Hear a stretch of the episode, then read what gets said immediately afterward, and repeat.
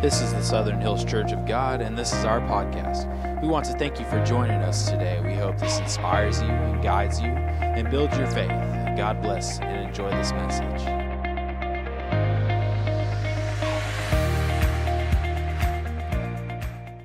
But I'm excited about this series. I'm excited about the the, uh, the revival, you know, coming up. So please, please, please make plans to attend. Into the bulletin, there will be some information each week about that. But I want to go ahead and dive right in today on this week two of this crazy faith series that we're in. And there's a couple different scriptures we're going to go to. There's not one particular main passage for today. But what I, what, what I want to do today, okay, what I want to share with you isn't anything new. You're not going to go home today and say, "Wow, Pastor just blew my mind. I never knew that." Okay, this things and it's it's very it, it's sometimes really good for us to have a good reminder about just who God is and how awesome that He is and what He does for us. Wanted you what I want to do to this one is I simply want to build your faith.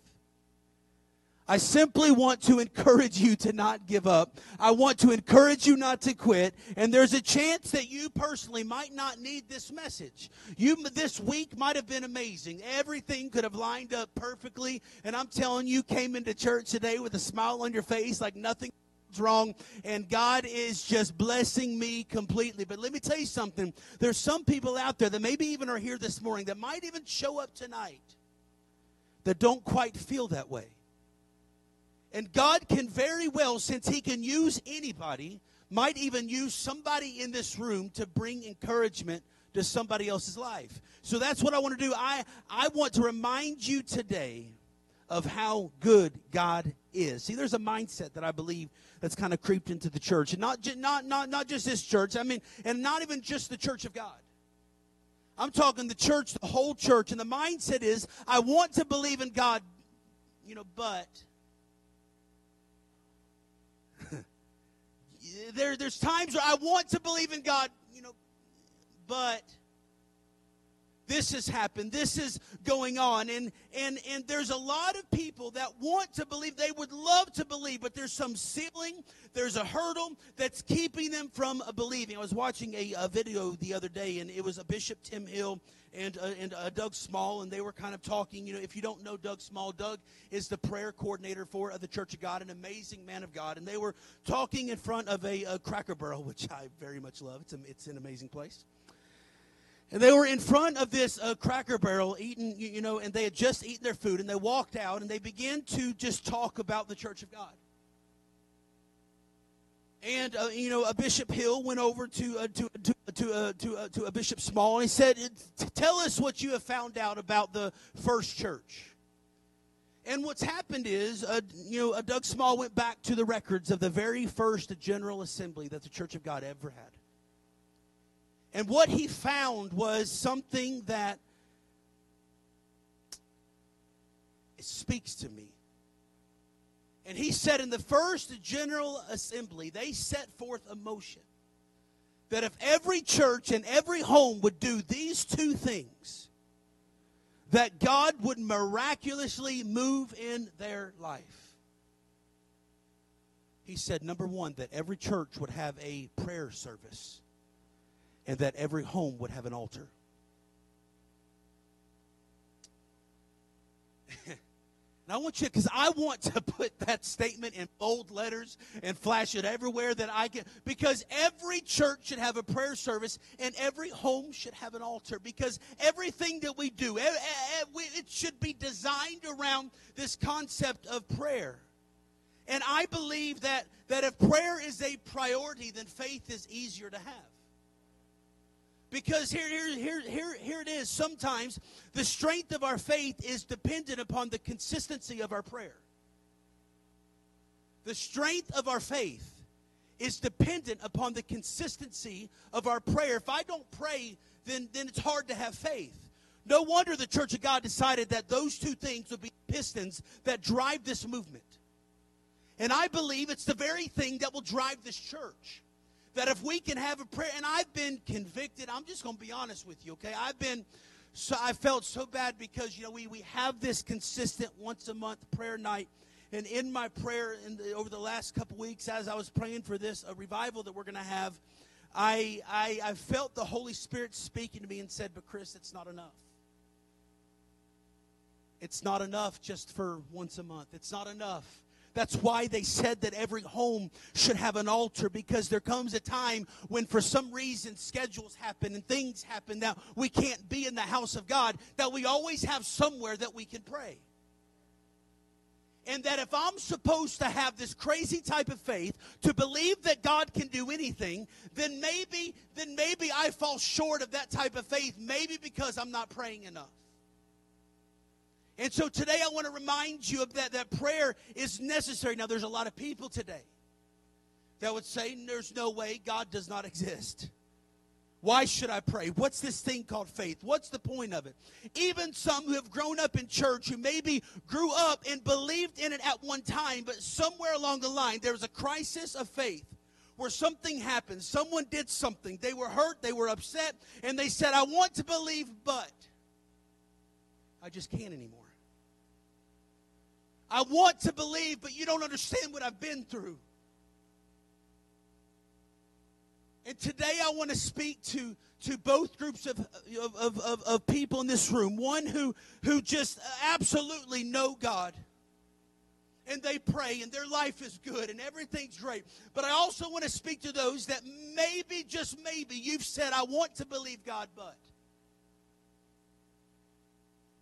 And so, as I was kind of putting together all these thoughts, I thought about this. I don't know about you, but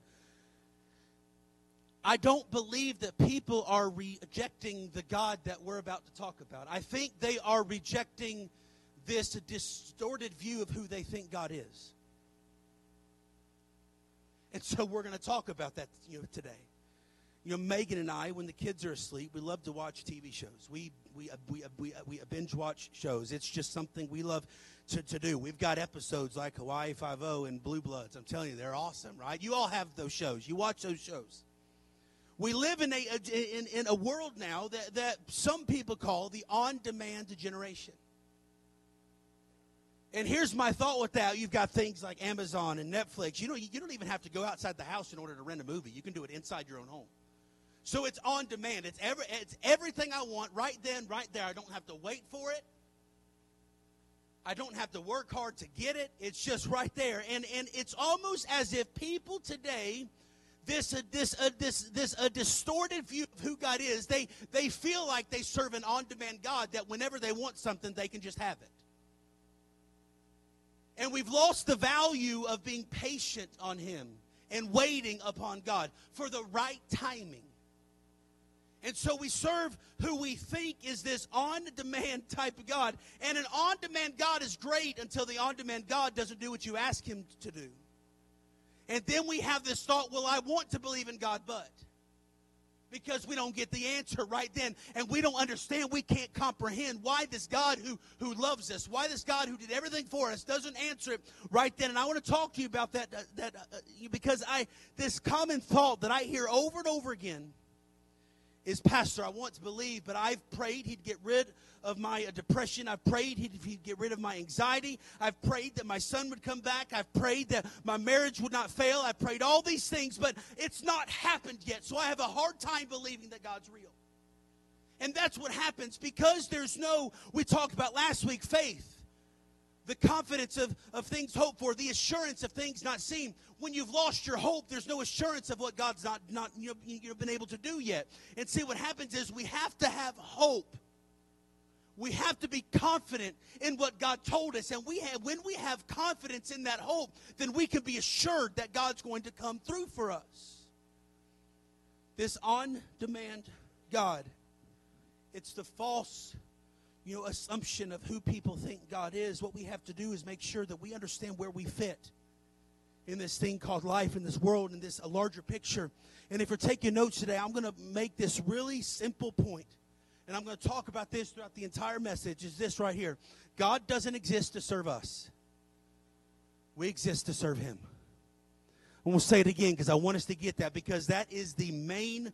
You won't get anything else in this message until we understand that point. We, God does not exist to serve us, yet we exist to serve Him. He may answer prayers And he will because he loves us. That's the type of God that we serve. But his highest calling is not to do what we think he should do. God does not exist to serve us. We exist. We have to recognize that if you're reading the Bible, we are not the main characters of that Bible. God is. God's the main character. It says that he is the potter, we are the clay. It says he is the vine, we are the branches. God is the creator, we are the created. We need to understand that He is Lord of all, and we are His servants. We don't, we don't serve an on demand God, He doesn't exist. We exist to worship Him. Then you say this morning, Pastor, if that's not the type of God we serve, then who is He? Who is this, this God that I'm And I want to unpack this thought for just a moment. And there's three different quali- uh, that I there's three different things that I want to talk about of who God is in us. And I think if we can understand these concepts and live out these concepts, then it'll be easier to have that crazy type of faith. And number one is this God's heart is always loving. His heart is always loving. His heart. If you are parents, you know, or you've been parents, if you are a grandparents, let me tell you two things that I know about you, okay? Number one, there's never ever a time when you don't love your kids. There's never a time when you don't love your children. There's times where you don't like them. There's times where you wish you could trade them in, but but there's there's never a moment where you don't love them. The second thing about them that I know, or about you that, that I know, is that you don't always do what they want you to do, even if you have the power to do it. Kids, and even Aiden's getting to that point. You, you know, I tell him every morning, you know, Aiden, do you have everything that you need? Do you have your backpack? Do you have your homework? Then he gets to school and he don't have it, and I get a call. Hey, Dad, I, I, I don't have my homework. Well, it's too bad, son. I told you to get it and I'm trying to instill something in him because I'm not going to do everything for him in that moment. Well, uh, Dad, will you help me with my homework? Well, sure, if you didn't wait until midnight. Right? Okay, so there, there's things that we're trying to instill into them because sometimes I'm trying to uh, develop something in them rather than doing something for them. I want to instill. I, I, always love them, but I don't always do what they want me to do in that moment. We've got to understand that God's the same way. God's not going to always do what we want, even if we know that He could and believe that He should. And even when He doesn't, it doesn't mean He doesn't love us.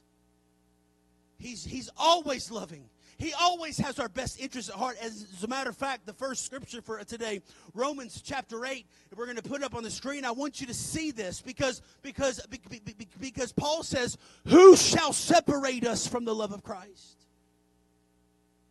Shall trouble or hardship shall a persecution, famine, nakedness, or dangerous sword. I mean, and I want to take this passage, I kind of want to update it to where we are today. What shall separate us from the love of Christ? Shall money problems, shall relational breakdowns, shall not having a job, shall cancer, shall being depressed, should any of that keep us from God's love? And what's the Bible say? It says, For I am convinced that neither death, nor life, nor neither angels, nor demons, neither the present, neither any of this, height or depth or anything, shall separate me from Jesus Christ. Nothing in this world can ever separate me from the love of God. So I have to know that my God is an all loving God, even if He doesn't answer my request right then. Too many times we get mad at God and we have a little pity party and we pout because God, wants and my kids do this, they stomp their foot. I said, God, why didn't you do that right then? He said, Because I love you too much. Because I love you too much. And see, we did we, we don't realize sometimes, but see, when when when my kids they want this video game and this video game and that video game, and I said, No, how about this board game? Well, no, Dad, I want this video game. Why won't you buy me this video game? Because I love you too much. Because I don't want you to spend all your time here. I want you to learn the value and the concept of this. And that's what God does. He comes to us and He says, Son, I need you to understand something. I can't do this right yet, but I'm going to do this right here because I'm going to instill something in you instead of doing something for you. God's love is always there. He always love us. Nothing shall separate us from the love of God. Not a single thing. Number two, his ways are always higher. His ways are always higher. This is hard for me sometimes to even preach. And it's hard for us to understand that His ways are always higher than our ways. And I want to unpack this thought for just a moment because as a pastor, sometimes I there there there are different times when somebody will say, "Well, why did this happen? Explain this. Why do I why this happen to me?" And I got to tell you, when I don't understand, I don't make up some, some lie. I'm going to tell you the truth and say, I don't know. I just know that God's ways are higher than my ways. I don't know. There's so many times where, where things that are above my uh, pay grade, where I take faith in God over wisdom and my limited ability to understand why is a child born hand, hand, handicapped? I don't know. I don't know. I can't answer that. Why does somebody die before they should? I don't know. I can't explain that. Why does this happen? Why does that happen? I don't know, but what I do know is that God knows best, and His ways are higher than my ways. Now, that doesn't make the situation easy. And it's hard and it's tough, and you've got years where you're praying through things, and I get that. But I have to hold on to this truth where it says that for my thoughts are not your thoughts, neither your ways my ways, declares the Lord. As the heavens are higher than the earth, so are my ways higher than yours, and my thoughts than your thoughts. I take comfort. I take comfort and recognize that God is wiser than I am. God's wiser than I am, and He is already in tomorrow. He invented time. I told this to our class Wednesday. You know, he's now he's never late because he made time. It's true. He's always on time because that's the type of God that we serve. He's sovereign, working in all things to bring about good. Sometimes we don't see the good in that moment, but we have to understand that even through that pain, even through the turmoil, that God is still going to, at some point, turn all this around for my good, I have to understand that I am limited in knowing some things that God does. And I don't even begin to explain what He does. All I know is that He's not an on demand God, He doesn't exist. His love, ne- his, it, ne- nothing will ever be separated from the love of God in my life, and His ways are always higher than my ways. And the number three, and I want to stay here for just a moment because this one got me. Nothing will separate from the love of God. His ways are always higher. And number three, God's presence is always enough.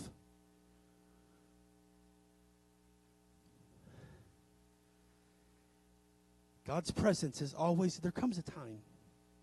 I'm going to make you a promise if you'll go beyond what I call complacent Christians, which, which, which, you kind of go to church and go through the motions, and if you will simply, truly pursue the goodness of God, if you will truly pursue Him, when you get His character, when you get to know in such a way that years from now you'll have the deepest assurance, the assurance to believe that God can do anything.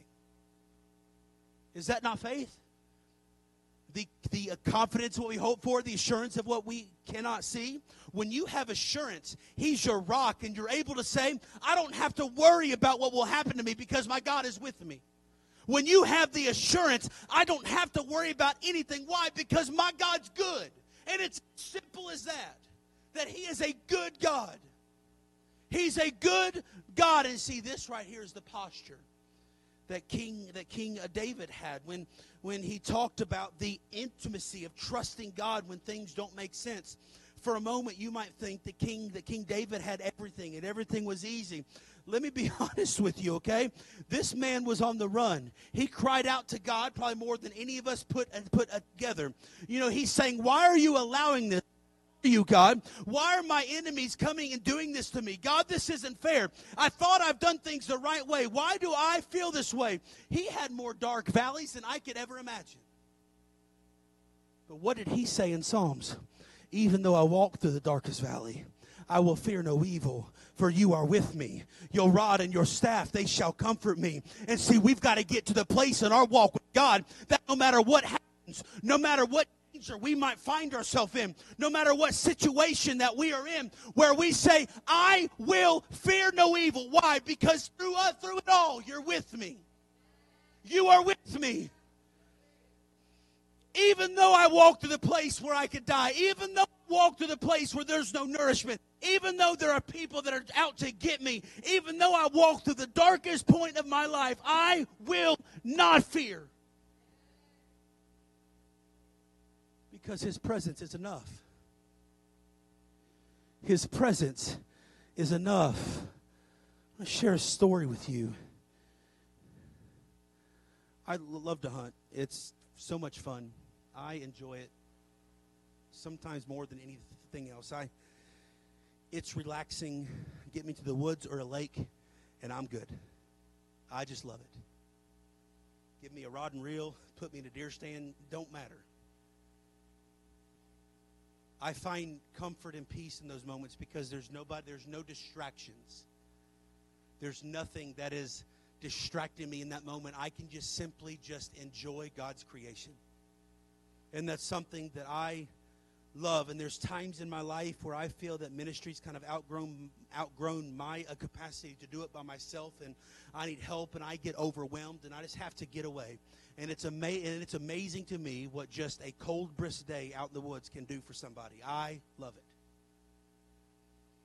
I was out there one one uh, one one day, one morning. We got out about an hour before a day b- b- b- uh, uh, daylight, and um, just cold morning. Had my jacket. It was really cold. I had to have a heater. I mean, it was cold. And uh, I'm out there, and I didn't see a thing all morning long, which is common. and I go back in. I eat lunch. I get nourished, and I go back out for the evening hunt. And the driver took me to the deer stand where I was at, and you got to understand, it's miles away from the house. There's nothing inside. It's just trees me, my gun, and then deers. Okay, and I love it.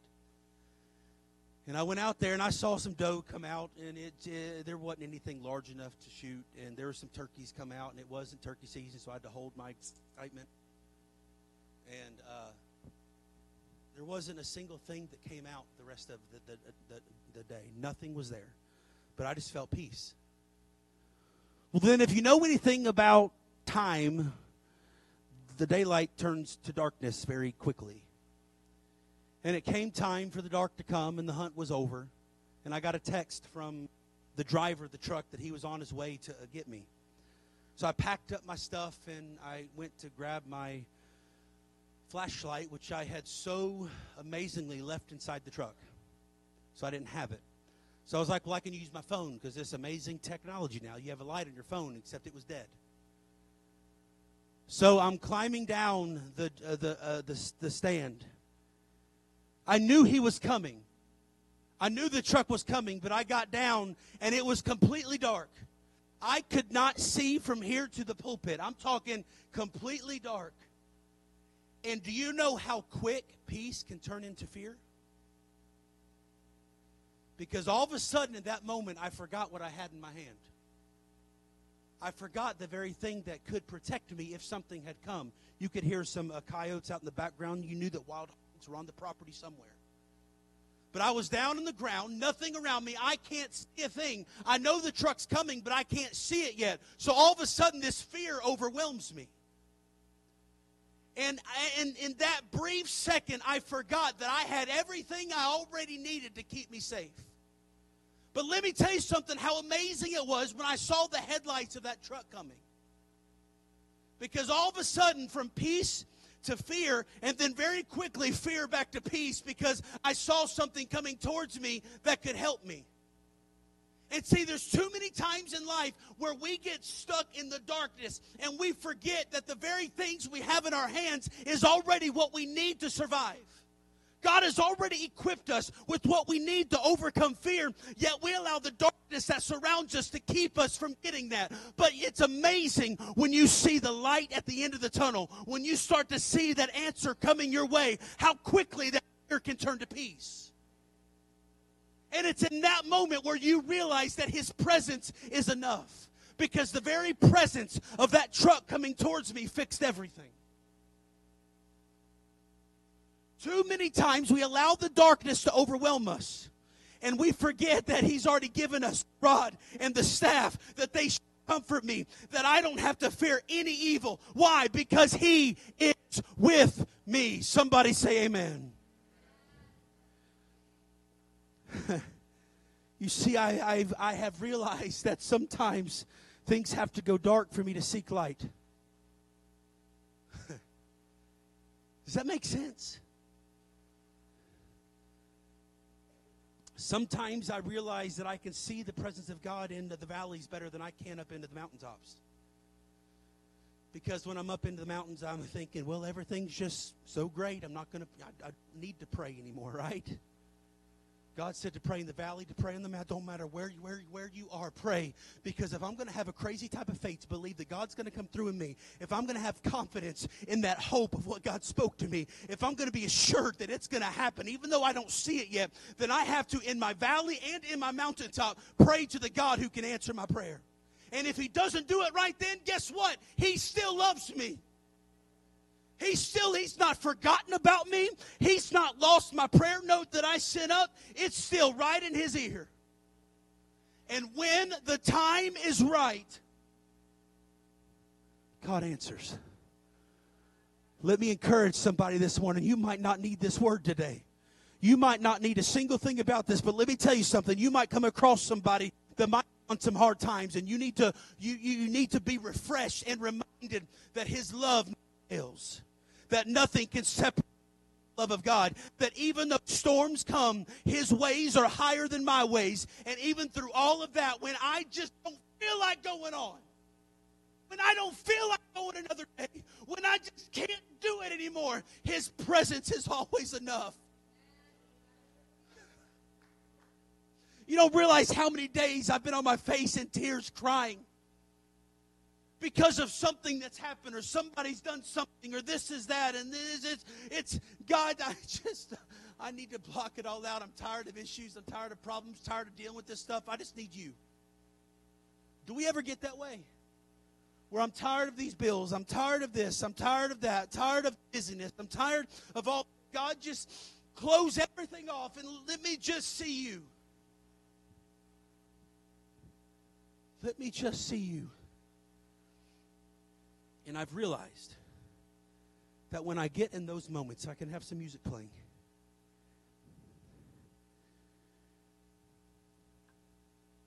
And I'm talking to God.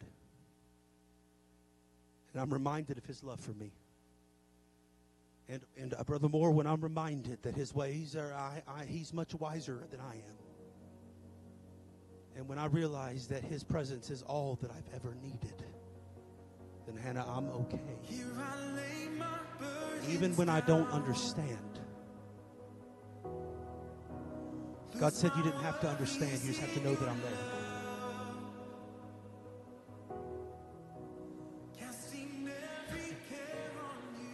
I don't know who I'm speaking to. I don't know who I'm speaking to this morning. God, you know who's here. Can we just take a moment and soak in the presence of God this morning? God, I thank you, Jesus. God, recognizing who you are, and I thank you for all that you've done. Father, we seek you today. We thank you, God, that you don't just prove your love for us by doing what we want, but you prove, but you, you proved it, God, by sending your Son. God, I ask in these next few moments, Lord, that you do a healing work in somebody's heart right now.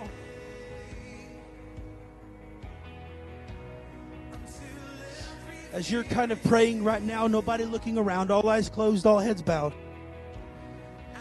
How many of you would say, Pastor, there's, there's a situation right now, I'm going through something right now in my life, and I don't understand. I don't like it. I wish something was different, and I really would love for God to just do something about it. Would you raise your hand? My God. One, two, three, four. I can't even count. There's hands all over this place.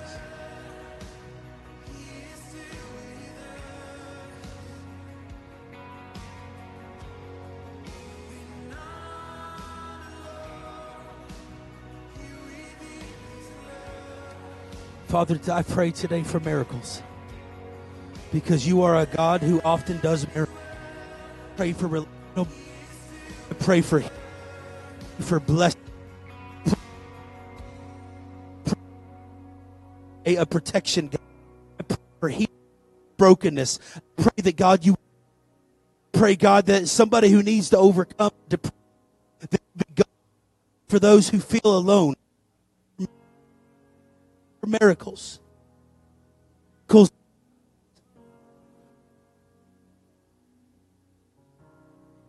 Big God. We believe that you're a big God. We believe you're a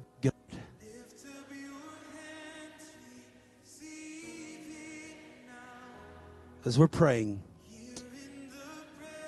if you raised your hand, I want to ask, I want to invite you to come to this altar. This altar isn't a place where magic happens. This isn't magic. This is the very presence of God. This is the presence of God, and I have found that His presence is enough. Fear. His presence, we believe in the altar. We believe in a time of prayer. And I want to live what the Church of God declared many, many, many years ago that every church would have a prayer service and that every. And today I'm declaring this as a house. This is a house of God, and there's an altar, and we're going to pray. And we're going to believe God to come through for us. So if you raise your hand and you need this power, this healing power of God, would you please come? And you would, would, you, would you let us pray with you and believe with you that God is going to come through?